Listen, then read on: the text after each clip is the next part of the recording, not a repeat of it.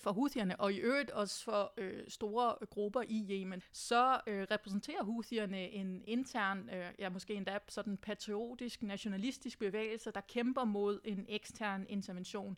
Altså de forsvarer Yemen øh, mod øh, et angreb fra en kendt fjende, Saudi-Arabien.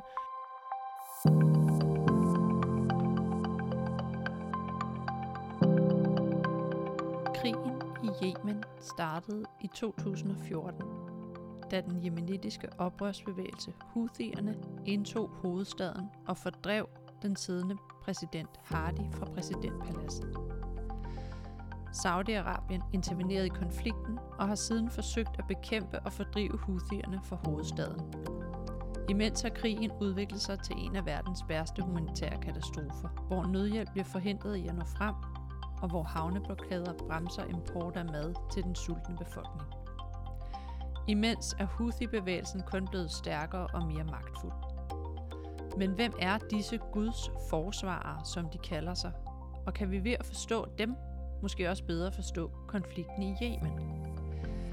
Det skal vi forsøge at blive klogere på i dagens udgave af Verden til Forskel. Mit navn er Marie Barse, og jeg er kommunikationsmedarbejder på DIS. Og jeg har selskab af dig, seniorforsker Maria Louise Clausen. Du forsker nemlig i Yemen, og du har netop udgivet to videnskabelige bogkapitler om Houthi-bevægelsen og hvad de egentlig kæmper for. Velkommen i podcaststudiet. Tak. Til at starte med, kan du så ikke forklare, hvad Houthi-bevægelsen egentlig er for en størrelse? Hvor udspringer bevægelsen fra? Houthi-bevægelsen har rødder i en særlig religiøs øh, øh, øh, sekt, som, øh, som særligt findes i Yemen, øh, Saidierne, øh, som øh, har en lang tradition for at være politisk og religiøse øh, øh, autoriteter. Øh, Houthi er et familienavn og refererer så specifikt til en familie, som så øh, har også øh, altså været politisk aktiv, blandt andet har, øh, har, været, øh, har etableret et parti der i 90'erne. Øh, de har siddet i parlamentet, øh, og de har også øh, for, på forskellige vis forsøgt at, at lave øh, sådan social aktivisme. Øh, noget af det, der skete, det var så, at de øh, oplevede, at der var en manglende mulighed for at være en del af det politiske system, og at den på, da, på det tidspunkt siddende præsident Saleh, han øh, havde så meget kontrol med det politiske system, at han godt nok tillod øh, en opposition at være til stede, men ikke tillod den opposition at have reel magt. Øh, så, så gradvist skete der en, en eskalering og en radikalisering af gruppen.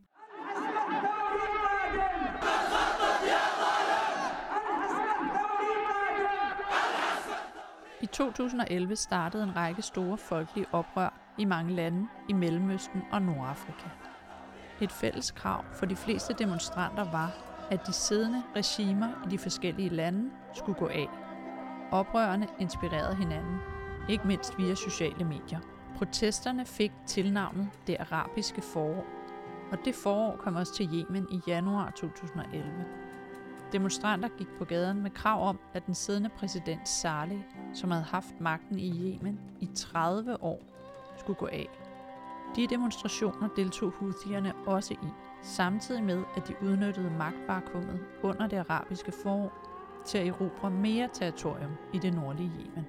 Til sidst blev der indledt forhandlinger mellem de mange politiske og etniske grupper i Yemen, herunder Houthierne, om at lave en ny regering. Og som sagt, så lykkedes det jo Houthierne at indtage hovedstaden i 2014. Hvordan gjorde de egentlig det? Jamen, det er også øh, ret interessant. Altså, øh, efter det arabiske forår i Yemen, øh, var der en national dialogproces, og det var sådan lidt en konsekvens af, at det lykkedes at lave sådan en forhandling, forhandlet overlevering af magten fra den siddende præsident Saleh, altså ham, der har siddet og været præsident i 33 år på det tidspunkt, og så til hans vicepræsident, øh, Hadi, som øh, man kunne blive enige om var en god transitionsfigur til dels, fordi han ikke rigtig havde noget magt, altså en selvstændig magtbase. Øh, så det man gjorde, det var, at man havde den her nationale dialog, dialogproces, hvor man havde 565 repræsentanter fra forskellige dele af det jemenitiske samfund, der mødtes for at diskutere, hvordan fremtidens Yemen skulle se ud. Og det lyder jo meget godt. Ja, præcis, og det var så også et tidspunkt netop, hvor man tænkte, det er et, et, et øh, det går godt i Yemen, og der er mulighed for i virkeligheden, at den her model måske i virkeligheden kan overføres til andre lande, øh, som Syrien, der også på det tidspunkt kæmpede. Men det der var, det var, at mens det her internationale samfunds øjne var rettet mod det her luksushotel, hvor de, alle de her delegater sad og talte om Yemen i 10 måneder, så oplevede jemenitterne, at den øh, økonomiske situation, den sikkerhedspolitiske situation og den politiske situation i det hele taget ligesom faldt fra hinanden. Deres dagligdag blev simpelthen sværere. Og det benytter Houthierne sig af. Øh, mens de sidder... Altså så mens man var i gang med at prøve at forhandle, hvem skal nu overtage magten, og hvordan gør vi det, så glemte man sådan set lige at styre landet, eller køre landet imens. Ja, det gjorde man lidt, fordi man satte alting på pause, men man kan jo øh, helt oplagt ikke sætte et land på pause. Nej. Men alle ministerier, alting, det lå ligesom øh, stille, mens alle folk sad og ventede på, at, hvad der kom ud af den her politiske proces. Og samtidig så gjorde Houthierne det, altså samtidig med, at de sad og forhandlede, så gjorde de så også det, at de militært bevægede sig fra deres øh, nordlige øh, sådan hjemmeområde ned mod hovedstaden Sanaa. Og det så alle, og alle vidste det. Men alle var også øh, mere eller mindre overbeviste om, at de nok ikke ville tage hovedstaden. Øh, samtidig så var der jo også en masse spil, der foregik sådan uformelt, hvor alle de her øh, eliter var i gang med at positionere sig. Øh, og, og netop finde ud af, hvem er det egentlig, der skal have magten i det her nye Yemen, vi sidder og taler om. Øh, og det Houthierne så også gør, det er, at de går i alliance med den tidligere præsident Saleh, altså den præsident, som jeg startede med at tale om, at de havde været i konflikt med i seks omgange krig mellem 2004 og 2010. I 2014, der er det så sammen med Saleh, at de går ind i hovedstaden Sanaa, så det bliver i virkeligheden en ret nem og ret gradvis overtagelse af hovedstaden, fordi Saleh, han stadigvæk, øh, selvom han ikke er præsident mere, så sidder han stadigvæk med sin politiske og økonomiske magt. Øh, man vurderer, at han kontrollerer mellem 60 og 70 procent af det militære isenkram og de væbnede styrker. Hans politiske netværk er også intakt. Øh, så øh, den alliance, altså Houthiernes alliance med Saleh, faciliterer i virkeligheden, at de relativt fredsomligt kan tage kontrol med Sanaa. De kampe, der er, det er så med øh, nogle specifikke eliteaktører, som øh, Sarle også vurderer har øh, ligesom øh, øh, stukket en kniv i ryggen øh, på ham i forbindelse med det arabiske forår. Så der får de ligesom ryddet nogle fælles fjender af vejen. Og så i løbet af de syv år, der er gået siden der 2014, der har de så gradvist strammet grebet om magten i hovedstaden og, og, og også over den nordlige del af Yemen. Hvordan har de gjort det? De øh, fløj ikke ud med bål og brand og fyrede og gjorde ved fra dag et. I stedet for så placerede de øh, opsynsmænd, kan man kalde dem, i øh, ministerier, i lokalbestyrelser, i alle statsinstitutionerne, som i første omgang ligesom bare holdt øje med, hvad der foregik og noterede ting og kontrollerede ting. Og, øh, og det man så så gradvist, det er jo så, at de her Houthier, efterhånden som Houthierne også fik mere selvtillid, og krigsindsatsen gik godt, og tiden gik, at de fik mere og mere selvtillid. Og så har de jo så også gradvist erstattet nogle af de folk, som måske ikke var så øh, imødekommende over for, for Houthi-tilgangen, med nogle af deres egne folk, som er øh, lojale. Øh, og på den måde har man ligesom set en, en sammensmeltning mellem Houthi-bevægelsen og så øh, de statslige institutioner. Ja. Øh, og det, altså, det har jo så på den måde været en meget gradvis øh, proces. Og så det sidste øh, helt oplagte er jo selvfølgelig også, at Houthierne har nyt godt af, at den jemenitiske stat er kollapset. Øh, så der har jo ikke været øh, øh, et, et alternativ. Altså Houthierne er blevet staten. Det er dem, som, som står for og, øh, øh, de offentlige services og, øh, og sikkerhed og, øh, og i det hele taget at drive øh, den offentlige sektor i de områder, ja. de kontrollerer.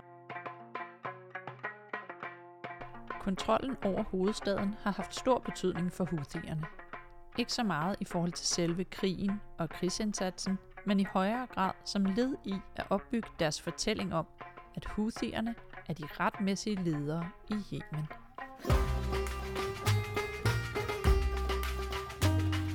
Noget af det, som har været vigtigt i forhold til at kontrollere hovedstaden, er jo, at den her konflikt ikke kun kæmpes på, på slagmarken, men i høj grad også kæmpes for eksempel øh, i det internationale medielandskab. Så øh, for eksempel øh, helt konkret, da Houthierne tog kontrol med hovedstaden i Sanaa, så fik de også kontrol med internetdomænet, som hører til Yemen, og det altså YE, ligesom vi har øh, .dk i ja, Danmark. Ja, ja. Og det betyder jo så, at, øh, at, at Houthierne lige pludselig øh, kommunikativt kunne kommunikere, som om de var den jemenitiske stat, mens den på det tidspunkt øh, internationalt anerkendte præsident Hadi måtte lave et alternativt setup for at kommunikere.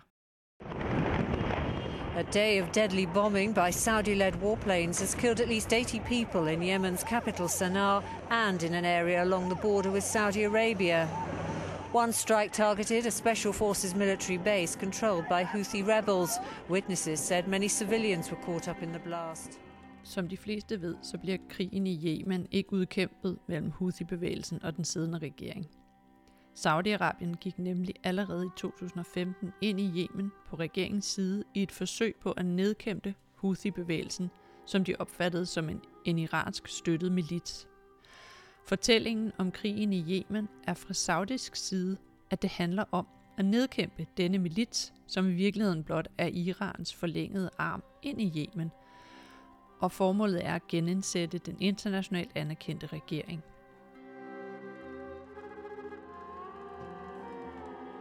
Men hvordan er Houthiernes fortælling om formålet med den her krig? Hmm.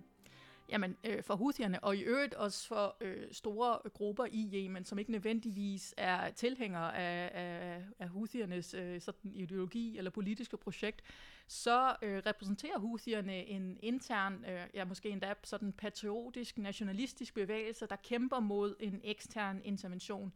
Altså de forsvarer Yemen øh, mod øh, et angreb fra en kendt fjende, Saudi-Arabien.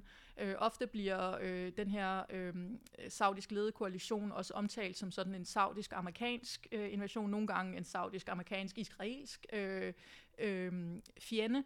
Øh, og øh, så, så, så de ser sig selv som ja, forsvar af, af Yemen, de sande forsvar af Yemen. Ja, som, som for, forsvarer landet mod ekstern aggression i virkeligheden. Ja. Mere end de ser sig selv måske som nogen, der er i en borgerkrig mellem med nogle andre jemenitter, eller en anden fraktion, eller et andet parti. Ja, i meget af, af, af, af altså hovedfokus i, uh, i Houthiernes kommunikation omkring konflikten, uh, det er rettet mod, mod Saudi-Arabien og, og så til dels USA, uh, nogle gange Israel. Uh, hvorimod uh, altså den internationalt anerkendte præsident Hadi, som nu ikke længere er præsident, men han blev tit lidt overset. Uh, og, og det var jo også noget med, at, at uh, det centrale for Houthierne så blev at lave fred med Saudi-Arabien, sådan at luftbombardementerne kunne blive afsluttet. Øh, ja. så, så det var Saudi-Arabien, der var deres hovedfjende. Men det er, jo lidt, det er jo lidt interessant, så i virkeligheden, altså den fortælling, som Saudi-Arabien kan have om, at Houthierne bare er, er en slags øh, iransk marionetdukke, og at deres indsats skal befri Yemen for iransk indflydelse, så har Houthierne den omvendte, altså at, at den siddende internationalt anerkendte regering, som jo ikke er så siddende mere alligevel, fordi de også er, er blevet fordrevet fra hovedstaden, men at, at de så i virkeligheden er en saudisk marionetdukke. Mm. Altså noget af det, man har set, er netop det her med, at, at øh, den her diskussion om også, hvad er det for en slags krig? Øh, er det en borgerkrig? Fordi hvis du siger, det er en borgerkrig, så har du også allerede på en eller anden måde defineret, øh, at der er en internationalt anerkendt regering, som du accepterer som den legitime repræsentant for den jemenitiske stat, der bliver troet af en, en milits. Øh, er det en saudisk øh, aggression mod Yemen? Jamen så er det klart, så har du købt øh, et andet perspektiv på, på konflikten. Eller er det her udtryk for en sådan internationalt sanktioneret intervention ind i en, en intern konflikt?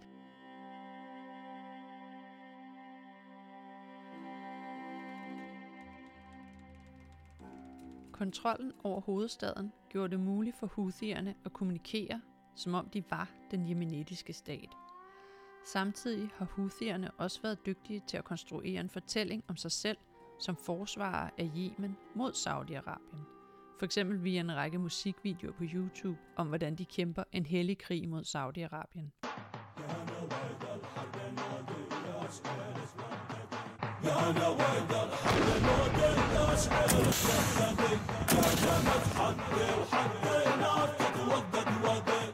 Derudover er Houthierne også eksternt begyndt at agere som en stat.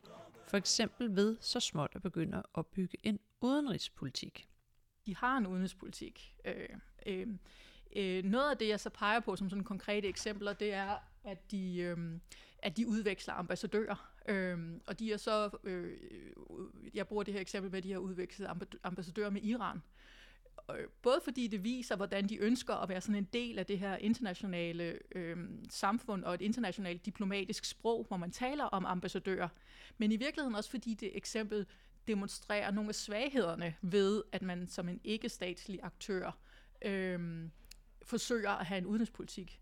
Fordi langt de fleste stater vil ikke tage imod en Houthi-ambassadør, fordi de ikke er en internationalt anerkendt stat.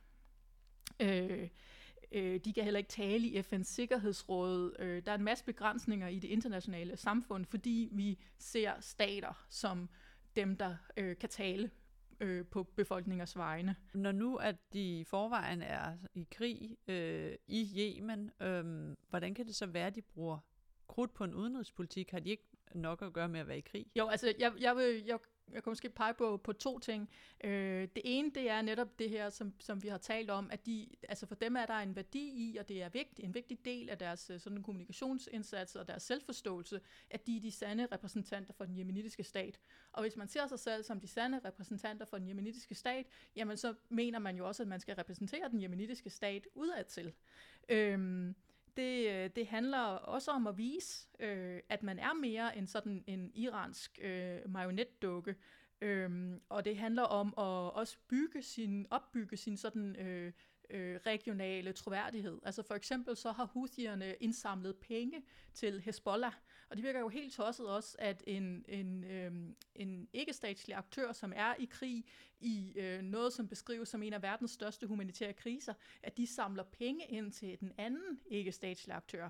Men ja. det gør de jo, fordi at de gerne vil markere sig som nogen, der har ressourcer, og som nogen, der skal regnes med, og som, øh, altså der er noget status og prestige i det. Øh, det andet, det handler så også om, at, at krigen foregår selvfølgelig i Yemen, men når Houthierne agerer, så kommunikerer de til et publikum uden for Yemen også. Altså et internationalt publikum. Og en af de måder, man kan gøre det, øh, er jo ved at, at præsentere sig selv som en statslig aktør. Altså ved at have øh, hjemmesider på engelsk, ved at have en udenrigsminister, der taler engelsk, så han kan kommunikere til et internationalt publikum.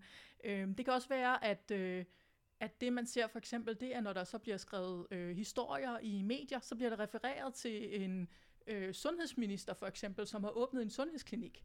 Og så bliver det ikke lige samlet op, at den her sundhedsminister er altså minister i Husi-regeringen, og altså på den måde ikke en del af den internationalt anerkendte regering.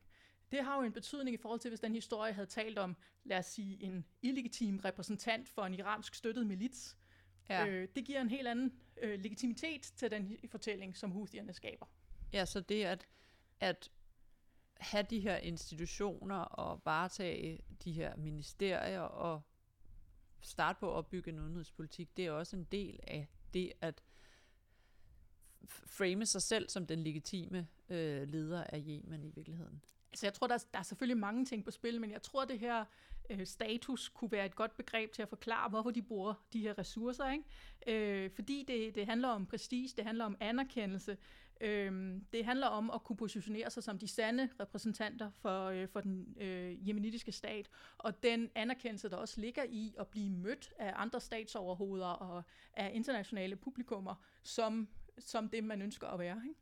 Så Houthi-bevægelsen har altså nogle ret klare visioner udenrigspolitik, udenrigspolitiske, de, de forsøger at nedsætte ambassadører og forsøger at få nogle på en eller anden måde diplomatiske bånd til nogle af dem, de er allieret med Iran og, og måske Hezbollah.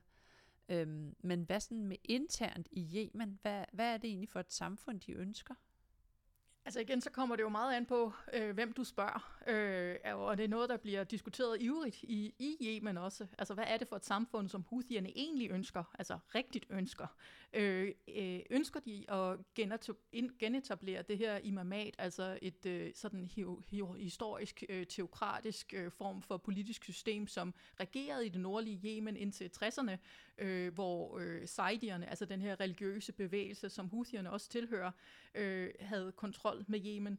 Øh, og, og grunden til, at det er vigtigt, det er fordi, at øh, det her øh, imamat er baseret på et, et klassesystem, altså hvor blandt, hvor blandt andet Houthierne øh, og andre er placeret øverst i et socialt hierarki, som efterkommer af profeten Mohammed. Øhm, og det er ligesom i modstrid med kernen i det, som er det republikanske system, altså det system og den type stat, som Yemen har haft siden 60'erne, da man fik væltet det her øh, imamat. øh, hvor, hvor tanken var, at Yemen skulle bygge på, øh, på social lighed, og ikke de her rettigheder, som er givet ved fødslen, og alt efter hvilke familie du er født ind i. Men så fordi, at det her republikanske system ligesom blev overtaget af præsident Saleh og hans netværk, så blev det jo aldrig det her øh, lighedsbaserede system. Så Houthierne har jo så langt hen ad vejen positioneret sig som øh, en bevægelse for et mere lige samfund, forankret i den her øh, forståelse af øh, øh, religiøs øh, øh, prestige. Så, så så, man så det er lidt, altså på den ene side et, et, et meget øh, hierarkisk system, men på den anden side et mere lige, end man havde før. Ja, altså det er jo det, der giver den her spænding også i, hvad, hvad er det egentlig Houthierne vil, fordi det, de har ligesom lavet det her øh, religiøst funderede system, hvor de, altså lige nu Houthi-familien, sidder som sådan et parallelt system. Øh, Abdel Malik al-Houthi, lederen af Houthi-bevægelsen, taler som om han var en statsleder, men han har ingen formel position i staten. De taler om, at de ønsker religiøs frihed, demokrati, øh, de taler imod korruption, de taler i virkeligheden om mange af de elementer, som også lå i grundtanken i den republikanske stat, og de taler om, at de vil en republikansk stat, øh, bygget på de tanker, som man sad og diskuterede i den her nationale dialog, som vi talte om i starten i forbindelse med det arabiske forår.